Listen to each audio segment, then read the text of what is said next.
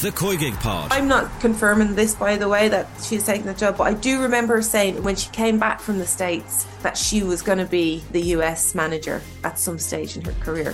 Subscribe to the COYGIG Pod on the Off the Ball app now. The Football Daily on Off the Ball. Hello and welcome to Wednesday's Football Daily. I'm Phil Egan and we'll start with Ireland's build up to Saturday night. Stephen Kenny's side have their final game in Group B of the Euro 2024 qualifiers. It's away to the Netherlands, You can qualify with a win in Amsterdam. The Ireland boss is cautiously optimistic that Evan Ferguson will be fit, but it doesn't sound as positive for Chiedozie Ogbene or Will Smallbone. Kenny wants the players to make their mark against the Dutch. It's a great game, really. We go to Amsterdam to play Holland in, in Amsterdam. T- terrific game uh, one that we're really looking forward to. It's a full house in Amsterdam.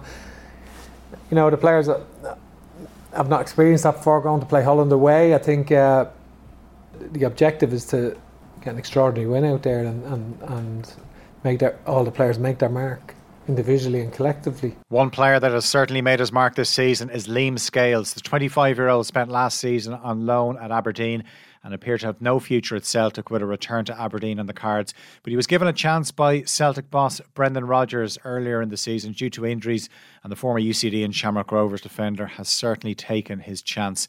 He's now in line to sign a new long term contract with Celtic after starting 15 games for the champions of Scotland this season. As a result, he was handed a debut for Ireland against Greece last month.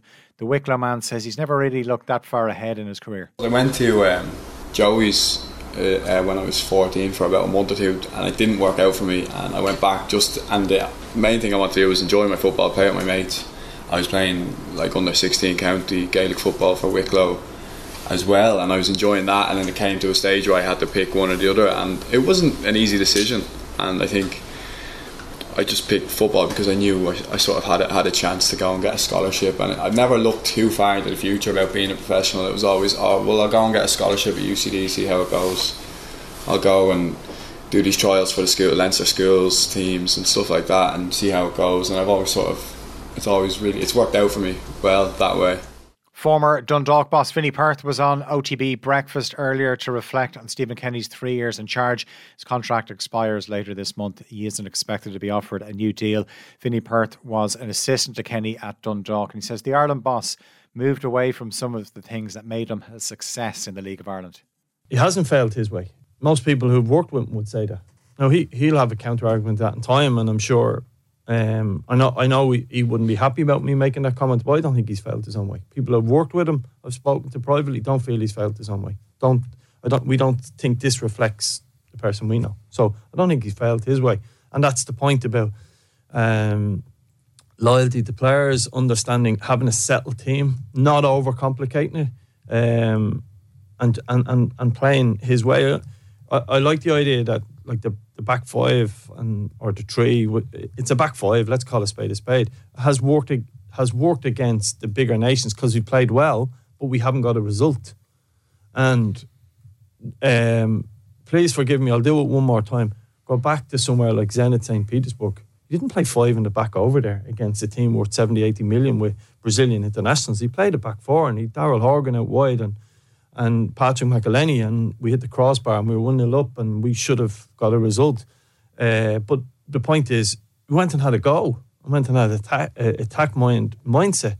We haven't done that. You, will he say he hasn't had the players? Possibly, but ha- that's the point about making a club team where you make them. You make people fit into Troy Parrott could easily play narrow off uh, in the front three, uh, narrow off one side with one winger on the other side, for argument's sake.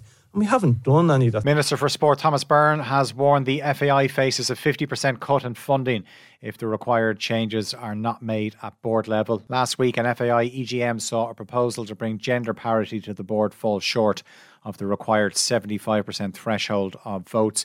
It's one of the key elements of a memorandum of understanding between Sport Ireland and the FAI.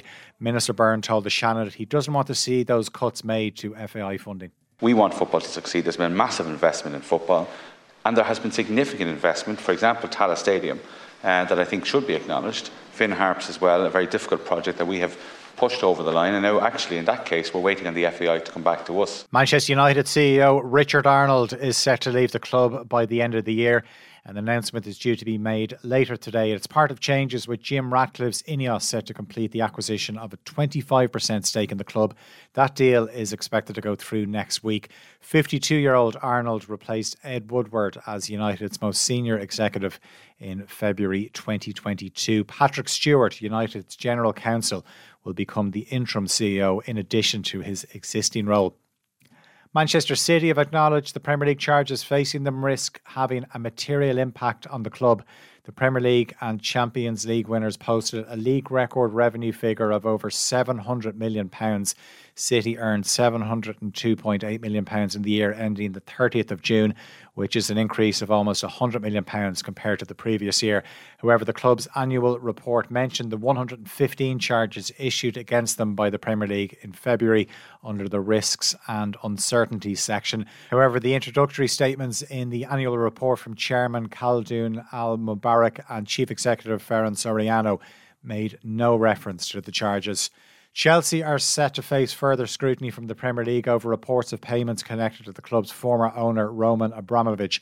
The Guardians reported the Russian billionaire who owned the club for 19 years until he was sanctioned by the British government last year used offshore companies to make payments which appear to have been for the club's benefit. The Premier League is already investigating Chelsea after their new owners became aware of potentially incomplete financial reporting linked to the Abramovich era while completing their due diligence as part of the takeover. Despite all the change at Chelsea, Emma Hayes has continued to deliver trophies season after season, and she says the USA women's team are the most incredible team in world football history after finally being confirmed as their manager. The Chelsea boss will take over at the end of the season, two months before the Olympics in Paris. Hayes will become the highest paid women's manager in the world. Her Chelsea side are in action tonight in the Champions League, the only competition she hasn't won with the club. Hayes says it would be a fairy tale to win it in her final season. Chelsea are away to Real Madrid in Group D. That game kicks off at 8 o'clock. Paris FC who knocked Arsenal and last season's beaten finalist Wolfsburg out in the qualifiers, play Häcken of Sweden in the other game in that group. Last night, Barcelona, the holders, started the defence of their title with a comfortable 5 0 win at home to Benfica. Two time Ballon d'Or winner Alexia Putellas and the current World Player of the Year Aitana Bonmati both scored two each.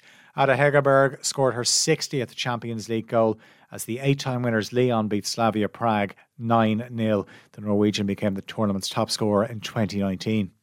The head of Premier League referees, Howard Webb, says VARs are being encouraged to challenge the decisions of on field officials more often.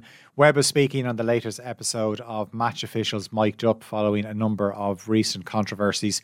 He highlighted an incident from last month when a penalty was incorrectly awarded to Newcastle after a challenge from Wolves forward Hwang Hee Chan. We feel this is a situation that reaches the threshold for being a clear and obvious error. Uh, in this situation, the VAR didn't quite get there, and, uh, and in our opinion, should have done.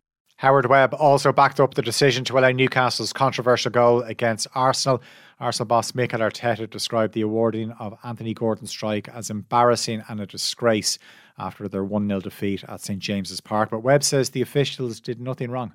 The VAR went through that diligently and identified no clear evidence to intervene to overturn the goal. So the process actually was was, was correct. German club Union Berlin have parted ways with manager Urs Fischer after a 14 game winless run in all competitions. That run 13 defeats and just one draw, which was against Napoli in the Champions League last week. In his five years in charge, Fischer led Union from the second division to the Bundesliga for the first time, then into the Europa League, and then they got fourth place last season to qualify for the Champions League. But a 4 0 loss to leaders Bayer Leverkusen on Sunday has Union bottom of the Bundesliga. Liverpool forward Luis Diaz has been pictured reunited with his father, who was recently kidnapped in their native Colombia. Diaz is back home on international duty for their upcoming games against Brazil and Paraguay. Diaz Sr. was released last Thursday after being held captive for 12 days. And former Chelsea and Arsenal goalkeeper Petr Cech has joined Elite Ice Hockey League champions Belfast Giants on loan. It's the first time he's joined the team at the top level of the sport. He's currently at third tier Oxford City Stars. Cech plays the same position in ice hockey. He's moved to Belfast as temporary emergency cover. The Football Daily on Off the Ball.